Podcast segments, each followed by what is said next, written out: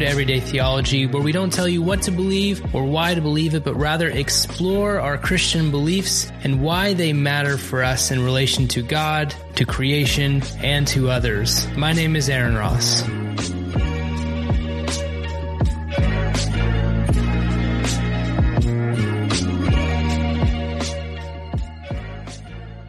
Welcome back to Everyday Theology.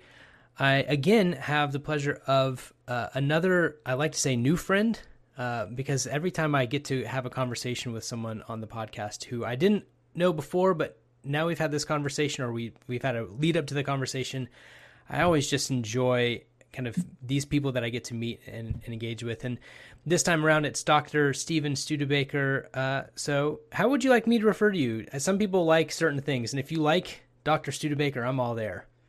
Uh, no, Steve is fine. Well, Steve, thank you so much for being with me. I appreciate you taking the time out of your day to have a conversation. Yeah, well, thanks for inviting me. I'm I'm uh, looking forward to it. Uh, for the for my listeners here, uh, Steve is a professor of systematic and historical theology and holds the Howard and Shirley Bentall Chair in Evangelical Thought at McMaster Divinity College.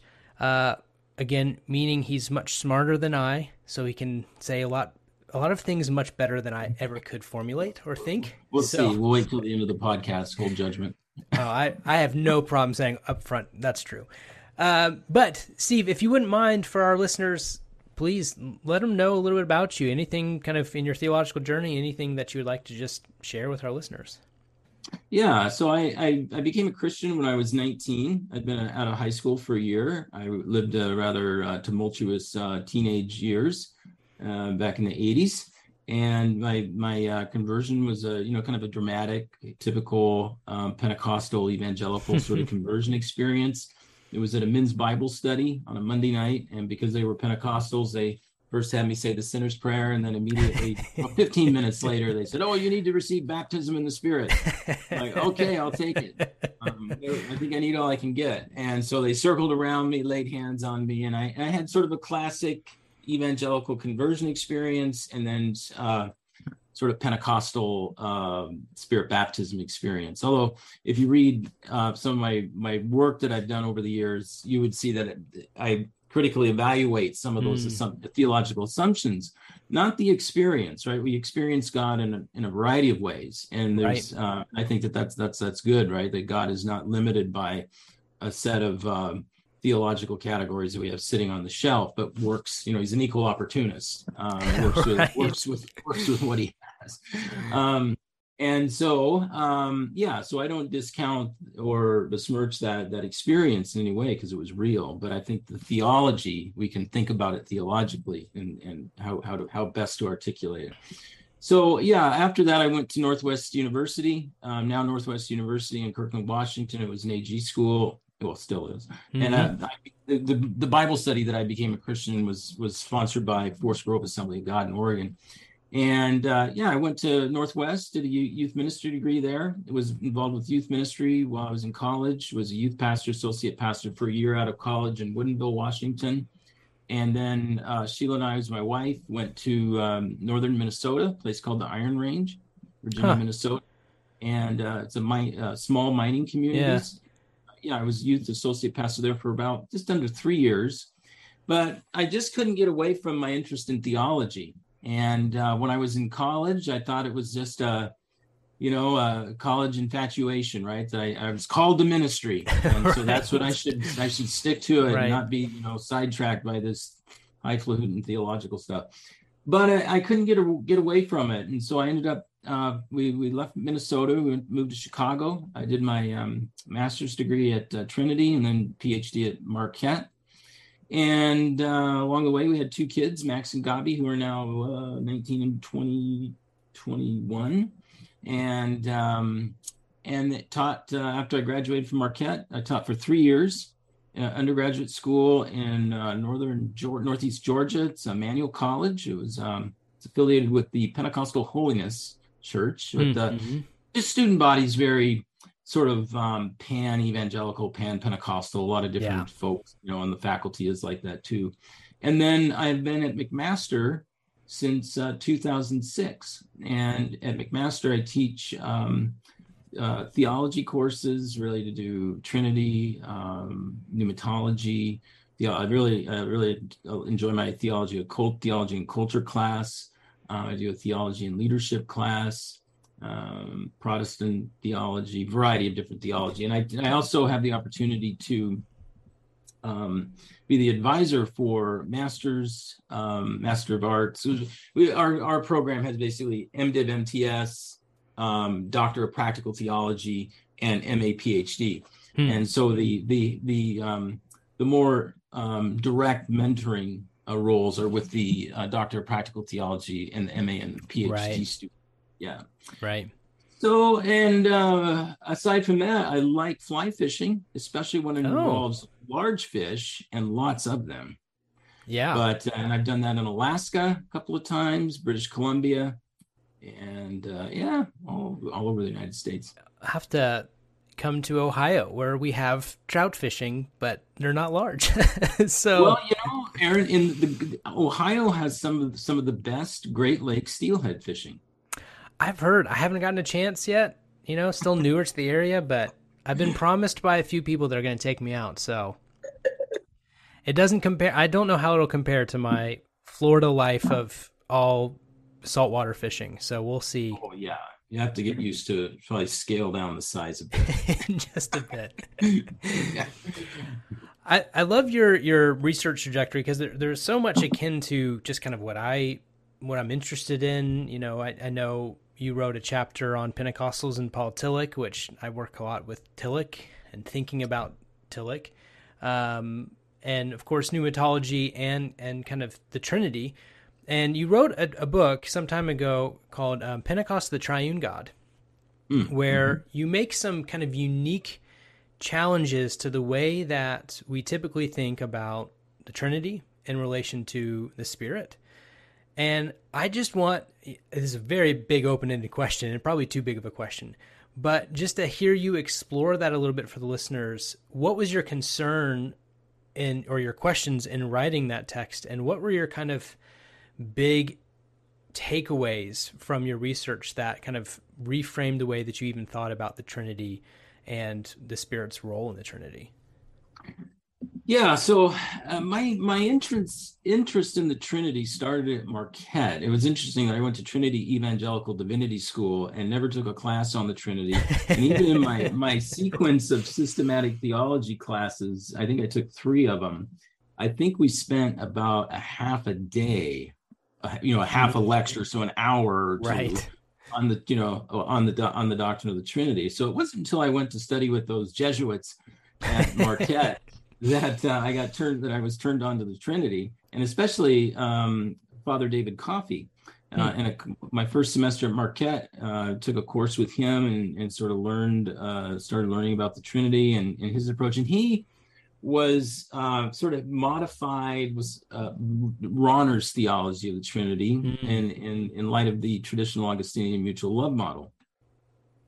And and so i initially at that period i was in fact i wrote a book um jonathan my dissertation was on jonathan edwards and the trinity. Edwards i i um, argue was uh, uses a sort of a social amplification of the augustinian mutual love tradition and and then i, I wrote a book uh, second book was um, jonathan edwards in conversation with david coffey because they had very similar amazing it's sort of contemporary catholic uh, hmm. theologian from Australia, and this um, 18th century, um, essentially a Puritan theologian, had this remarkable yeah. similarity, not only in their thinking on the Trinity, but the way it then influenced how they understood the Holy Spirit's role in grace, or, or more, more pointedly, the Holy Spirit's role as grace. Hmm. That grace fundamentally is not forgiveness of sin, is not going to heaven or or some other list of, of, of things benefits we often right. call the, the, benefits of redemption uh, but rather the, the the, the the benefit of redemption is is the gift of the holy spirit the, yeah. the fundamental work that christ came to do was to give the holy spirit and through that gift of the spirit in a sense now i'm adding in a little bit of my own um, theologizing here too, but essentially to offer the life that the Spirit brought about in Christ, to offer that to all people as the spirit of Pentecost. Saving, of course, always that Christ is sui generis, right? That Christ is unique, one of a kind. Yeah. In offering us the gift of the Spirit and the life that He actualized in His historic life, we don't become sons. You know, we don't become the Son of God, right? He was right, the right. But but the parallel, He was the Son of God. We become the children of God through that gift of the Spirit. Um, now, in terms of the from now pentecost to the triune god represents sort of an evolution from that. At the, the, first at the stage at those at that stage when i did my dissertation on edwards and i wrote the book um, bringing edwards into conversation with Coffey i was operating within the categories of the mutual love model. But something always bugged me about it or i could could not resolve and and that is that the spirit no matter how much you emphasize the the sociality that's intrinsic to the mutual love between the father and son it still renders the spirit passive right. and without personal agency. Would you mind for the listeners to kind of who may not know that mutual love model just kind of give a brief quick before moving on what that model is from augustine?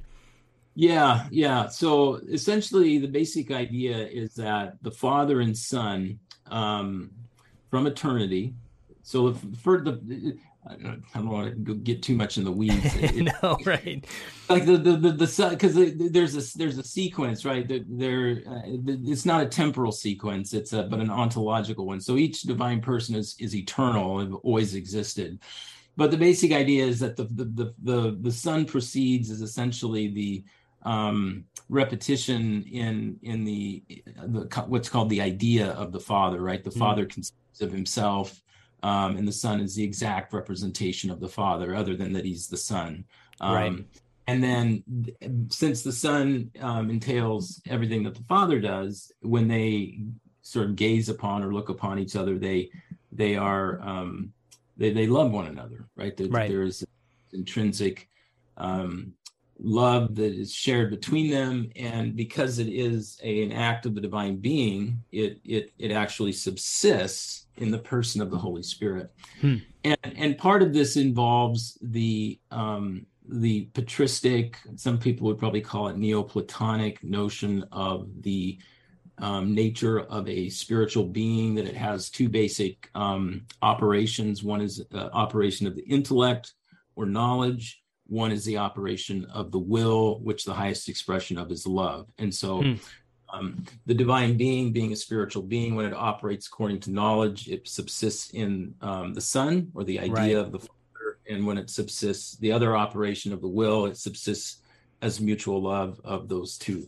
So it's a little strange um, if you're not used to these kind of patristic and early Trinitarian categories. It sounds like you're, you know, it's, it just it, it, it sounds rather bizarre. It makes sense once you kind of dial into the logic right. of what they're about and talking about. But essentially, the Father and Son from eternity love each other, and that act of love, that mutual love that they have for one have for one another, subsists in the person of the Holy Spirit. Now, it gives so in in that conceptuality, the Father has agency, the Son has agency, right? That they, because they're right. both acting to love, um, but the Holy Spirit is proceeding as pure act, and and so it's hard to understand how that Spirit has any sort of personal sort of agency. And so I started, I could never kind of get, get, get that remained yeah. a burr, burr in my side, so to speak, or in my saddle. And, um, I, I I can't remember exactly what led me to to writing the from you know what was the the particular catalyst, but um I started I started working on this book and I um my basic idea what i wanted one of the things i learned at Mar- another no, well another thing i learned at marquette from um, dr uh, d lyle dabney who i was i served as his um, mm-hmm. EA, and he was uh, he taught a course on pneumatology and one of the things he emphasized in the class was that what he would call um, sort of the story of the spirit or the narrative of the spirit that rather than relying on philosophical assumptions about the spirit and this, that, and the other thing. We should allow the identity of the spirit to emerge from the narrative of scripture. Yeah. In other words, the activities of the spirit, right? Right. And so in in the Bible, there is intrinsic um, agency. The spirit has agency. The spirit's doing things. If you look at creation, the the ruach of God is hovering over the um, over the primal abyss in Genesis one, and it's the spirit that is the liminal um, agent where, where creation transitions from the primal abyss, the darkness, right. to the days of creation. And so, and then similar sort of imagery at um, in, with the flood, sort of creation 2.0. Um, the in the Old Testament prophets, it's often the spirit that is operative in the transition from tra- um, transforming the desert from a desert into a fertile field. Hmm. I'll pour out my spirit. You'll rebuild your cities. Um, I'll pour out my spirit. It'll renew your heart um, Ezekiel 37, I believe it is, where you have the um, valley of dry bones. It's the spirit mm-hmm. that, that comes right. and is the divine agent that catalyzes the, the recreation of the people of Israel in Genesis 2. There, it's dirt. Um, and then the, the breath of God animates the dirt. And so, what I argue there is that these represent um, narrative agency of God's Spirit that's later clarified in the New Testament as the Holy Spirit, and and that needs to inform the way we think about the um, the eternal identity of, yeah. of the spirit right? because there's this part of trinitarian theology this assumption that there's a reciprocal or at least a continuity between what's called the economic identity and activity of the divine persons and their economic identity and activity because if there weren't now e- economy means the work of god the work of this father son and the holy spirit in creation in right. the history of the immanent is how God has existed from eternity, which we do not have direct access to. Right. But if there is not correspondence between the two, in other words, if what we see the Son of God doing in Jesus Christ does not correspond to the Son's eternal identity, then we don't have any basis for to talk theology, right? Right. There, right. There's no basis. There's no revelation. There's no nothing. We're just we're just talking into thin air. So, however, if there is a connection, then what we see the Spirit doing, the agency of the Spirit must map to some degree, however imperfectly we understand it, to the Spirit's eternal identity. And that made me start to think that the mutual love model that does not have agency cannot cannot be um, is not adequate. to, to, to think- put it in your own words, because I actually have this up, right? This is in my fourth chapter I'm still working on, but you say a person's activities are the concrete ways he or she manifests that theological reality, right? So to, to say it in a different way for our listeners, right? The work of the of Christ or the work of the Spirit portrays the character and nature of Christ and the Spirit, and therefore God. Yeah, yeah, right. Yeah, the, what we see in the, in there when we're reading the Bible, which is a, a record of their economic activity, reflects who and what they are from eternity. Right. And so that that is quite a bit different, right? Because you're you're in so many ways giving the spirit you're you're not giving, but you're describing the spirit as not just like what you said earlier as a passive thing within the trinity that is uh, without much direct influence in life maybe right? Mm-hmm. Because it's either Christ influencing or it's God influencing, and it's this mutual love of the Spirit that may be enacting it, but the Spirit's really just doing a bidding, right? And how is that different then when we talk about Christ saying something like, the will I, you know, the things I do, I only do by the will of the Father, right? I know, and that's maybe a weird comparison here, but when we talk about this kind of like how, when we're talking about the Spirit being its own active agent by which we can understand something about God.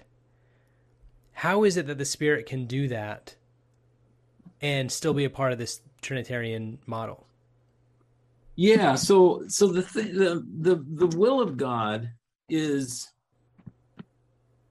yeah, so gen I think generally probably traditional theology would would would associate the will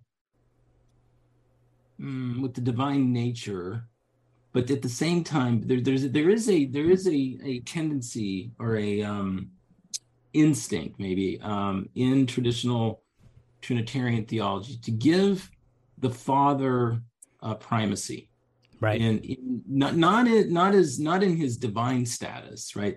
All three persons are equally divine right but primacy in terms of um order of activity so the father for example sends the son in right. in the gospel of john right the son is not sending the father and and the and the, the the so that's an economic activity the father sends the son into the world to um you know go do so forth. Um, right. And then they would say, well, that that reflects in in the, the theology of processions, which deals with the econ or the immanent relations. The the Son is eternally from the Father, right. begotten Father is the traditional term, and so then that eternal relation then is reflected in the economic relation.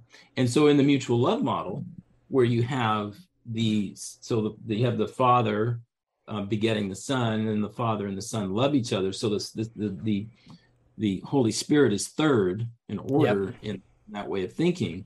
Then it's it makes sense for then the Spirit to do the bidding of the Father and Son, right? Because the right. Spirit is essentially the third in order, and so the the Father can send the Son, the Son can send the Spirit, or the Father and Son can send the Spirit, but the Spirit does not send Son or Father. Um, I, again, uh, and I don't necessarily reject the order of processions.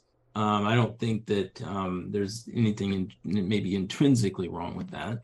Um, I don't know if you have to adopt it. It's it's, but right.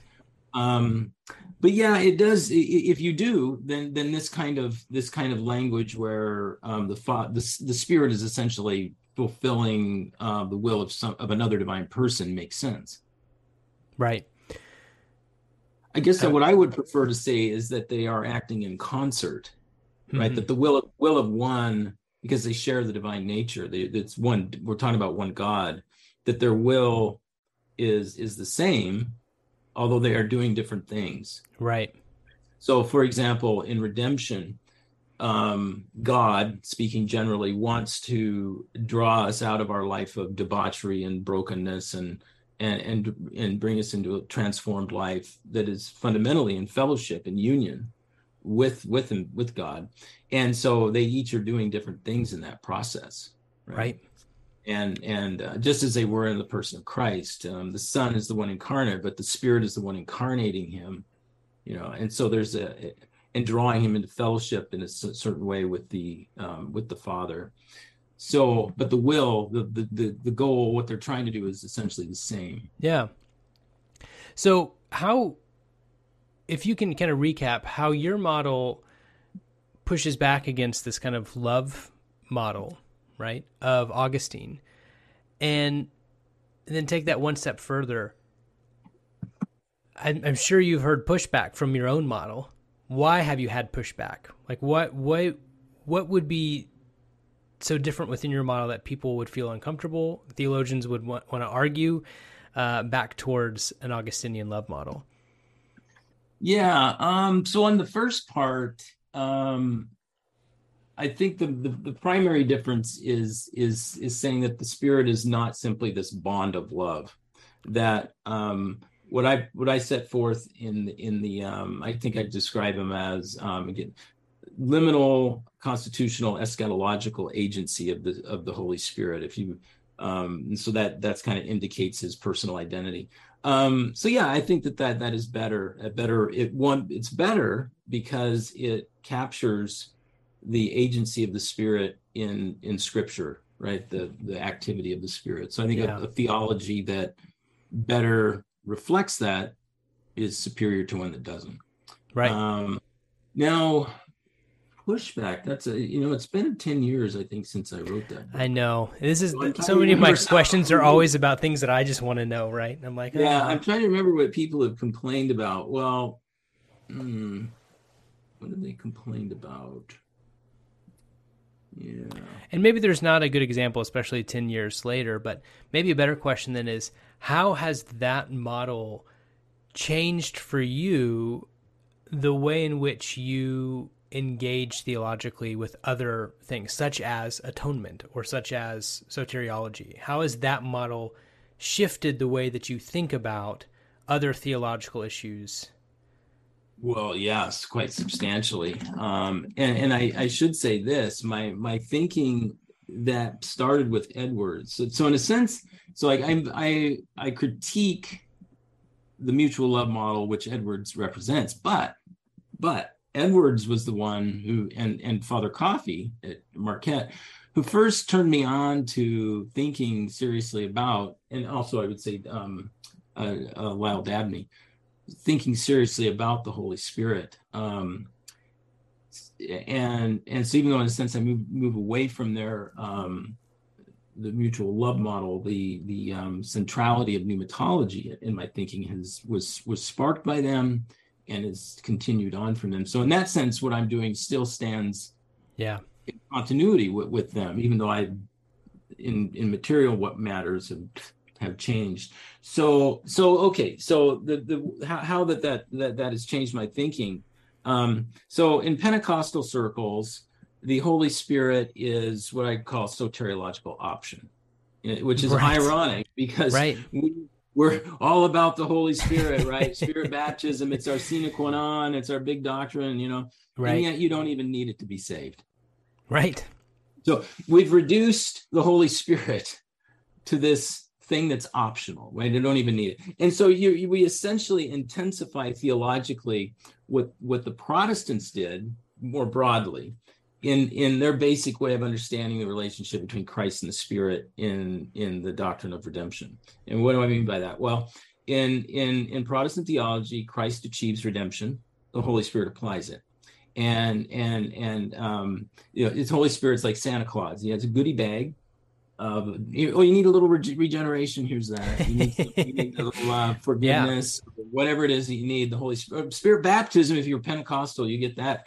That's the big gift, right? That's the one we're all been waiting for at on Christmas morning. Um, but then, but really, w- everything happens on the cross, right? everything that matters for your salvation happens on the cross because your sanctification, which is called the subjective work of redemption, which is the primary work of the Holy Spirit, doesn't uh, contribute anything to your ultimate salvation. You say, Studebaker, are you you just off your rocker? Everybody believes in sanctification. of course they do. Anybody who's read the Bible for a few minutes believes in sanctification. The point is, are you going to you know, the classic evangelical question if when you stand before god he's going to ask you why should i let you into my heaven? You're going to point to your sanctification. Hmm. you're going to point you're going to point to your spirit baptized well look i got spirit baptized. Right of course right, not. No right. I, i'm sanctified. Look at me. No no because that's that's a direct uh, exit door to hell right? No because that's not sufficient right? You right. you have to have the perfect absolute uh, righteousness of jesus christ. And so um I started think like I'm like, okay, Edwards, Edwards, like he says, no, that's that thinking is not right. The basic logic there because it reduces the work right. of the Holy Spirit. It makes right. the Holy Spirit's work secondary. And then I started thinking, well, what is Pentecostals? We're we're all about the Holy Spirit, and yet our theology makes the Holy Spirit not only a it makes the primary work of the Holy Spirit not only the work of sanctification, but this this one dimension of sanctification. Right? A subset of right. the subjective work. So we've even intensified this subordination of the Spirit even more than you know your average Protestant out there. At least they say the Holy Spirit is, you know, the, the primary work of the Holy Spirit is sanctification. We narrow it down to this one thing called spirit baptism. Right. I was like, this this can't be true, not only because I don't like it, right?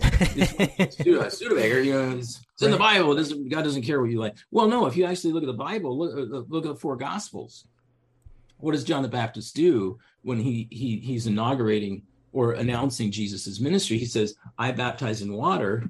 He will forgive you of your sins and let you go. No, that's not what he says. He says, right. "I ba- he will baptize in the Holy Spirit." And right. he said all four Gospels have him doing that. Now, yeah. if it was only one, we could say, okay, it's maybe it's not that central, but this is like it's a, it's an important pivotal moment in the narrative of Jesus, right? He's going from being a, basically a private person to his public ministry.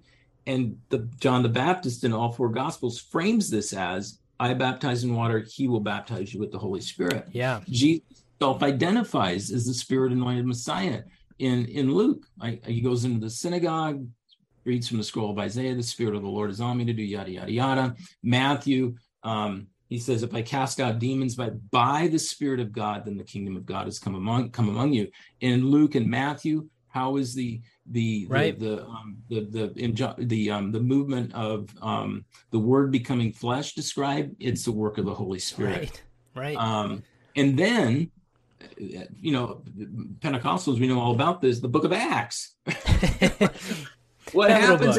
That little one. Like the Holy Spirit comes, right? It fulfills right. the promise. So are you telling me that John the Baptist decides to announce and frame the ministry of Jesus with something that was really not that important?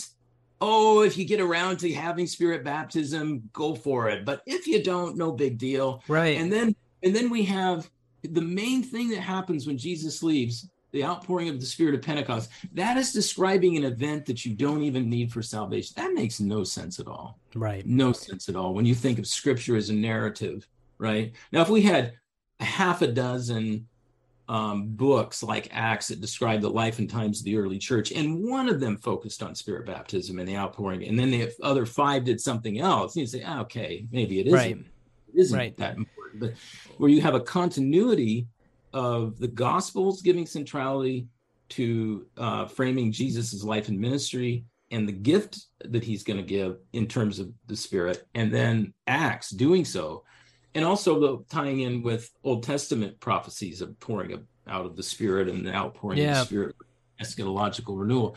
Then that that kind of like no this way of thinking just cannot be right. And so then with atonement you know atonement generally is christological christocentric and and so I started thinking from this pneumatological perspective um, that needs to be um, augmented by like if if the gift of Pentecost is the primary work of redemption, then focusing only on the cross and on penal judgment can't be the whole story. Yeah, well, and I love that because you actually say in your your book, The Spirit of Atonement, you actually say that something like penal substitutionary atonement just doesn't work for Pentecostals because of the way in which Pentecostals envision the Spirit. And yet we've kind of accepted this as just kind of the atonement, right? I mean, it's the, it's probably the largest, most widely accepted atonement in evangelical circles. Although I think that is diminishing, thankfully. But yeah. you kind of give you kind of play it out in that irony, right? That we've accepted something like that as Pentecostals, even though it really doesn't work when we think about the, the person work of the Spirit. Explain that a little bit, because I think that was kind of like a big. Yeah, so the Pentecostal doctrine of Spirit baptism is a um, is borrowed. Right? Pentecostals did not create the doctrine. The prior Wesleyans and um, holiness people did in the 19th century. And so there was a sense in which they're pulling off a doctrine off the shelf. Well, that doctrine of spirit baptism as a second work of grace post conversion is part of a larger understanding of, of redemption again, again, which is begins with Christ as the one who achieves or earns right. redemption on the cross, and then the Holy Spirit being the one who applies the benefits of redemption. Um, and so like we're we're already off to a bad start, right? Because we have this, this this work of the Holy Spirit, and rather right. than come to terms, theological terms with it on its own, we simply borrow some categories that are on the shelf and filter it through those things. And so the, we end up with this theology that intrinsically subordinate, subordinates uh, pneumatology to Christology, which then I think subverts our theological explication of the Pentecostal experience. Because the Pentecostal experience shows us that I think it's more in tune with the with the New Testament, where the Spirit is central, right? The, the Spirit yeah. is central to the Christian experience. the the Spirit of baptism is not a secondary, ancillary, sort of optional thing, right? When my own experience would corroborate, although it, obviously this is anecdotal. Um, um, yeah, when I became a Christian, it was a life changing, um, transforming, uh, sort of re- born again renewal in God's you know spirit sort of thing. Forgiveness was important. Christ was a part of it. Um, the Spirit is forming us in the image of Christ, but it was much more than a penal experience, right? Okay, my sins are forgiven. God's not mad at me anymore. I can go to heaven. And in the meantime, I'll I'll busy myself with some relig- religious calisthenics, church, right. reading my Bible, that sort of a thing, right? It's it's a more like the experience itself was transformational. It was relational. It was empowering, um, and much more. Forgiveness was part of it, right? Because I had a lot of guilt from my my life of debauchery, but that was just one thing in a large constellation of sort of transformational grace right? I i would say that my going to college meeting my wife my kid all of that's doing this right now. Yeah. is a part of the horizon of the spirit the horizon of grace and life transformation that are and that is part that is what atonement is right? Right. Atonement is not simply this um you know father in heaven uh having his wrath assuaged. Okay god's not mad at us anymore. Right right right. No, no. God, Christ came into the world to transform our lives into His image. That's what atonement is. Yeah, and and, and the I lo- Spirit is central to that. And, and I love that because it, again, it pushes back against this kind of idea of an angry God being appeased, uh, which you know is a question for Edwards with sinners with an angry yeah, God and sure. the like, right? Yeah. Uh, which we just had to have a whole other podcast on Edwards Green and I, Chris and I, we we talked about the whole you know slavery issue with Edwards and a lot of other things. But so maybe that would be a great, fascinating conversation with you. But what's what's interesting is that kind of this idea that the spirit is not just an an applier, but central to the achievement of atonement through Christ, being mm. in Christ, right? Being yeah. being Christ, both the, I, I mean, to steal from Macchia, which is going to go there for a guy named Frank Macchia, right? Jesus is the Spirit baptizer, right? He is the one baptizing the Spirit and therefore baptizing. And so mm. I, w- I would almost want to hear kind of how you think differently than than Frank. But before we get to that, you know, there's a historic debate for Pentecostals with you know the kind of the stalwart of one of the stalwarts of New Perspective Studies, James Dunn, mm. in in this idea of spirit baptism, where Dunn is very keen to say that spirit baptism is the thing, right? Like that's the thing when we talk about salvation in a, in a similar way. That's why I'm kind of bringing it up in a similar way, uh, at least on the surface, that when you are when you are saved, Paul, New Testament, kind of uses this phrase of spirit baptism as the phrase of being saved like as a as akin to that. And of course, Pentecostals don't like that because we want subsequence. I say we want, I don't, but you know, some people do. Yeah. A subsequent yeah. act, something that happens afterwards. You get saved, and then maybe you've got holiness and sanctification, and then spirit baptism, or maybe kind of those two things coincide. You know, Pentecostals are kind of you know split on that. But how is what you're saying maybe different from and I don't know if you're that familiar with Dunn's work, but how would it be different than Dunn's kind of conversation there to say that well, salvation just is the idea of spirit baptism. That that's what when Paul says you're baptized in the Spirit, when Acts talks about this way, it is the term to mean you're saved.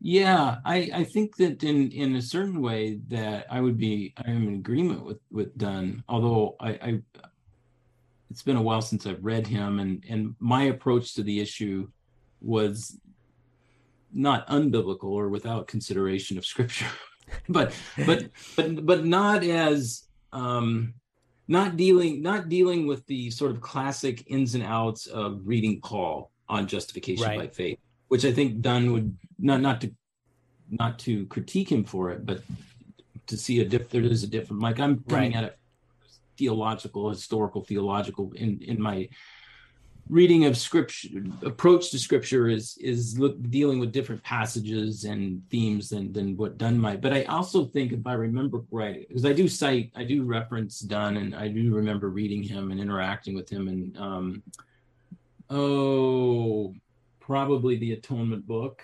Um, and um, I think he's also very Christocentric in certain mm-hmm. certain and so I think probably what um, I would do in terms of understanding the role of the Spirit in the life of Christ might be a little different uh, than what he he does, or maybe he just doesn't talk about it because he's focusing on Romans or something.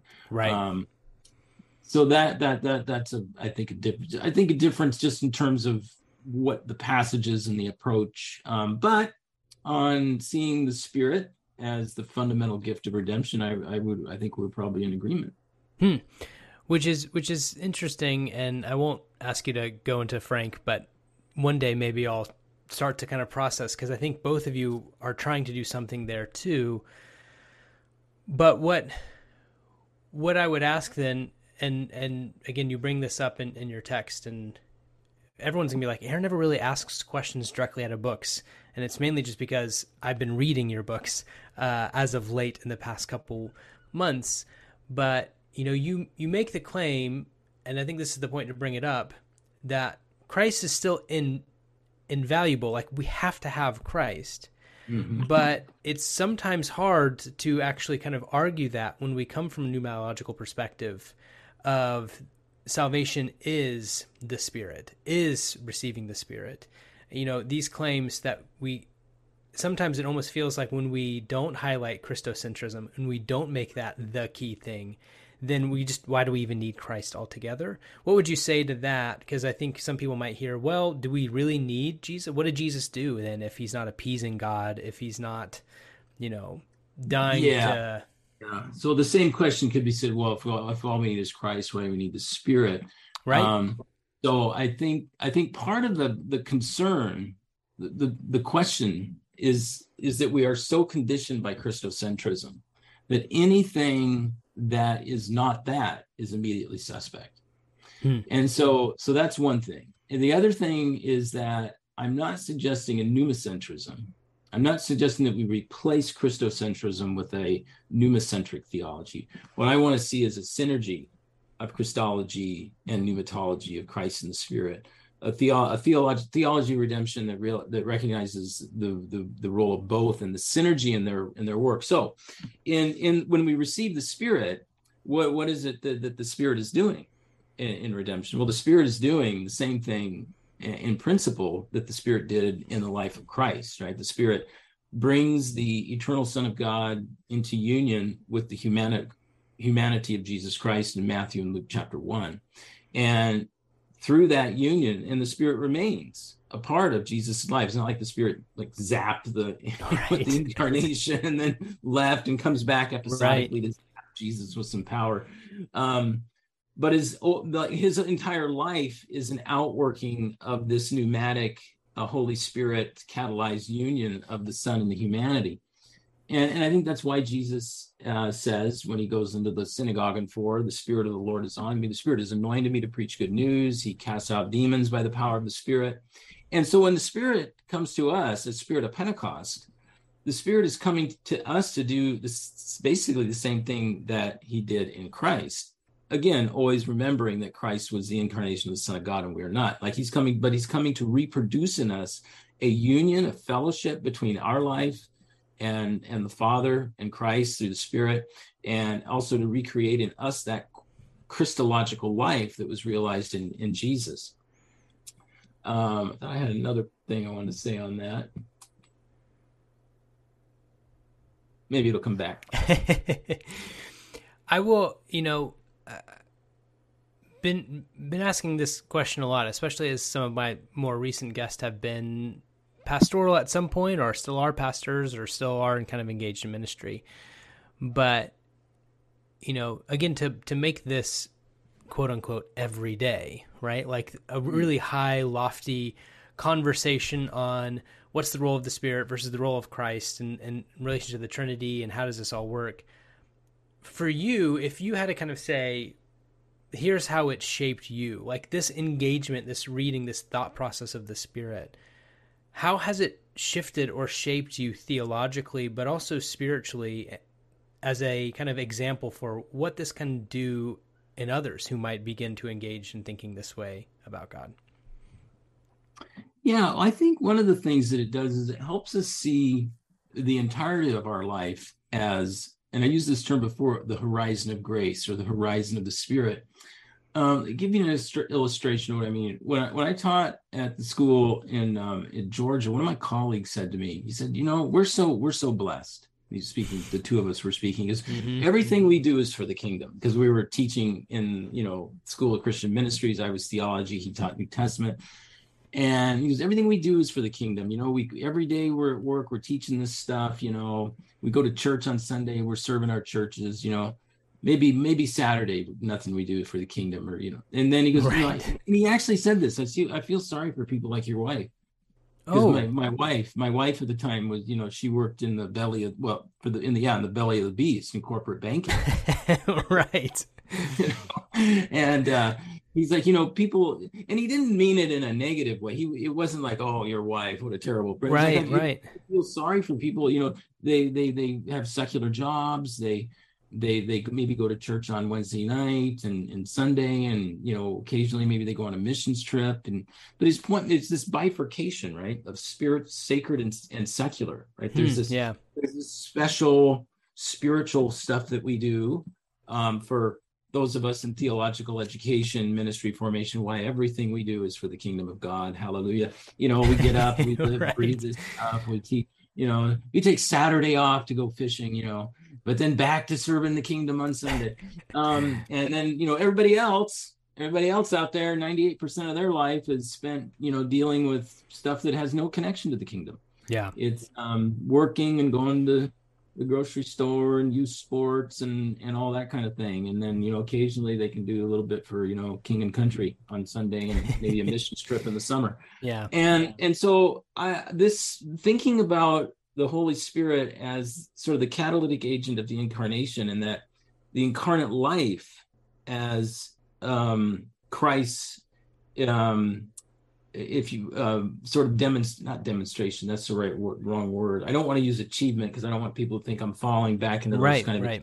prior paradigms. But the historical um, um, the other accomplishment of redemption, realization of the incarnate life, sort of the um, designed for uh, humanity from the from the from the creation stories like jesus realized its full fullness right? right and then he offers us participation in that fullness through the spirit um so it made me think well it's salvation is not this thing that is just about certain sort of spiritual aspects of life but so like everything in our life is part of our uh, uh, um, experience of God's Spirit, whether we're we're dealing with church or or our professional work or right. whatever it is. So I think that that's one of the things. And so I think that changes the way you would preach, right? And and and and talk to people about about their uh, well, one you wouldn't use secular job like right. what is secular like in a world right. that God has created and created for us to live embodied lives. What's where's the secular world that that, that people talk yeah, about? Yeah, it's the breaking um, down of that secular sacred divide that we've kind of created. Yeah, right? yeah. Now there's sinful things, um, right? But there's there's not really a secular space. Um, right. Our our culture says there is because they they want to keep Christians from being maybe involved with certain of the world, right? Yeah. They don't want your input, so you keep out of your. This is secular. um, but we sort of buy into it too, right? And, um, so I think that that's a big difference, and yeah. I think that has a lot of ramifications for the way you think about um, uh, Christian activity. Uh, one example, um, when uh, from again from the church in Georgia, we um, there was a group of us that started having these Sunday evening um, potluck Texas. Some of us would play Texas Hold'em. Other oh. the kids doing some other things. That's not a good Pentecostal holiness thing to no, do. No, I was. I was don't tell anybody. Edit that part of the podcast out, Aaron.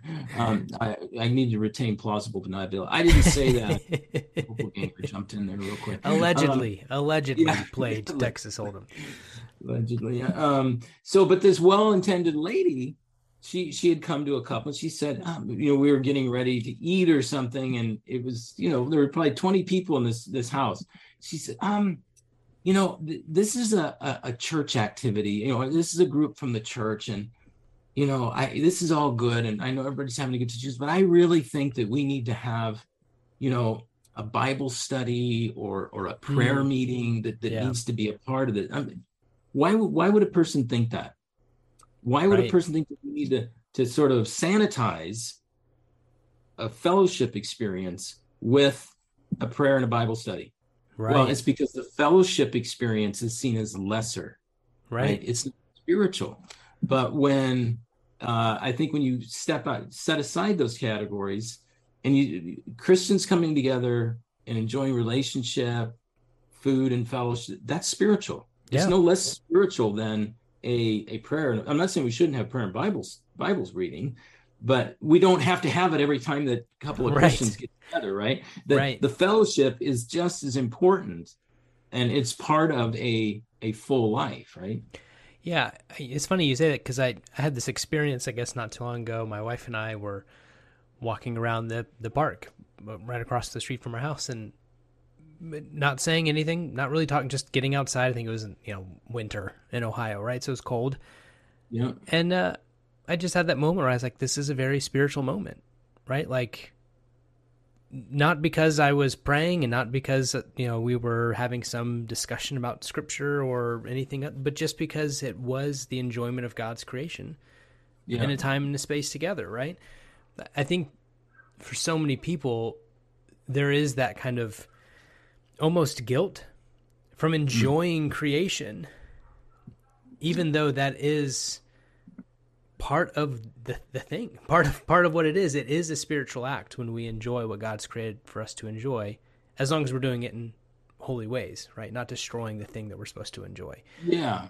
Well, and, and that's the thing that God, if you scripture from creation to eschaton, God create God did not create a church with spiritual beings that you know sort of fly around and sing you know Right. shine for eternity. Right? He created human beings on earth, embodied, and then in the Old Testament redemption stories usually deal with embodied sorts of redemption. Right? You'll Yeah. rebuild your city. I'm going to bring you back to your land. Um, the, your wine vats will be full you know you'll have your homes will be secure and safe these are very embodied things right it's not this go fly off to heaven when you die sort of Yeah. thing. And and the book of revelation a new heaven a new and a new jerusalem a city a city is the, sim- the symbol of our most sophisticated form of human cultural activity and interaction right human creativity like that that is redeemed Right. Right? And so it's this idea, oh, we're going to be in heaven for a million years just having a worship. There's no church in the New Jerusalem. right. It doesn't exist. You know, Oh. oh, well, Jesus is there and he's the church. Well, okay, yeah. I'm not saying there's not worship, but Right. clearly this vision of an eternal worship service is not in the book, is not in the eschatological vision in Revelation. To my own, on my own own opinion, because of lack of sanctification, thank God. Could you imagine sitting around for a million years just singing?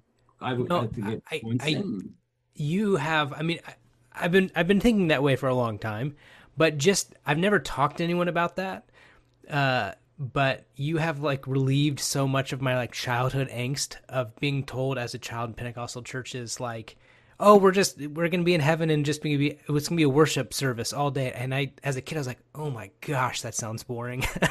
Like i was like i don't want that. I don't want to do that forever please let's do something else so uh yeah, you know, it's really interesting. I think, I, I, I think, as we kind of like sum sum up our time together, it's really interesting the venues of possibility and thinking when engagement with the spirit is more than just the idea of empowerment for the charismata or you know sanctification or whatever it is as something subsequent to an embodied life within the world Mhm. uh, but when we start to actually think about how the spirit engages with all of life from the very moment of life, like it, it changes so much the way of what it, personally to me, what it means to be a follower of Christ, what it means to be made in the image of God, what it means to be engaged within the world.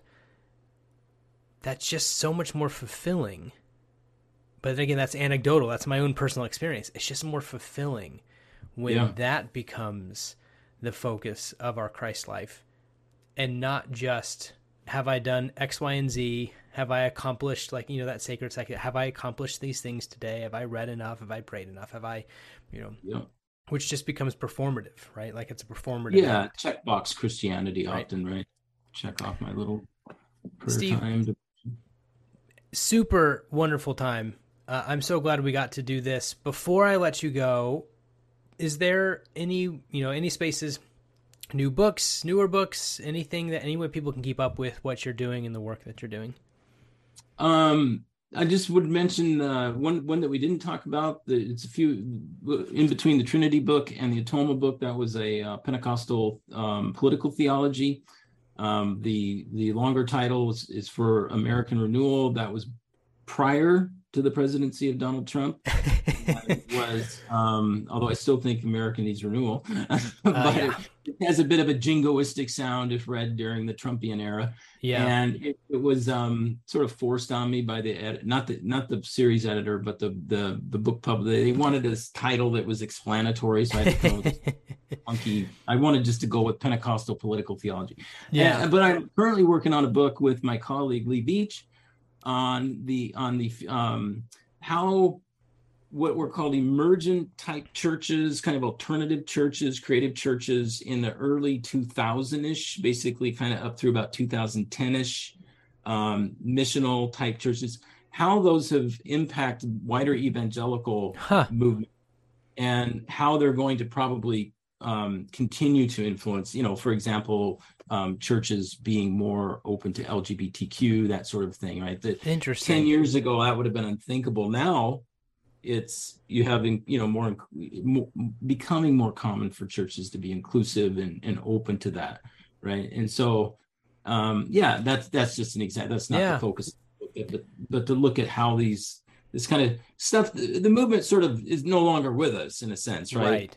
As right. an official but its influence is with us right yep. yeah hey well when you're done with that you should have both you and your colleague and we'll we'll do another one because I'd be fascinated to kind of see what those church trends are uh, that you've kind of uncovered. So, hey, yeah. Steve, again, thank you so much for this. It's been my pleasure to have you, and hopefully we get to do it again, especially when that book is out soon. Yeah. Yep. Yeah, thank you, Aaron.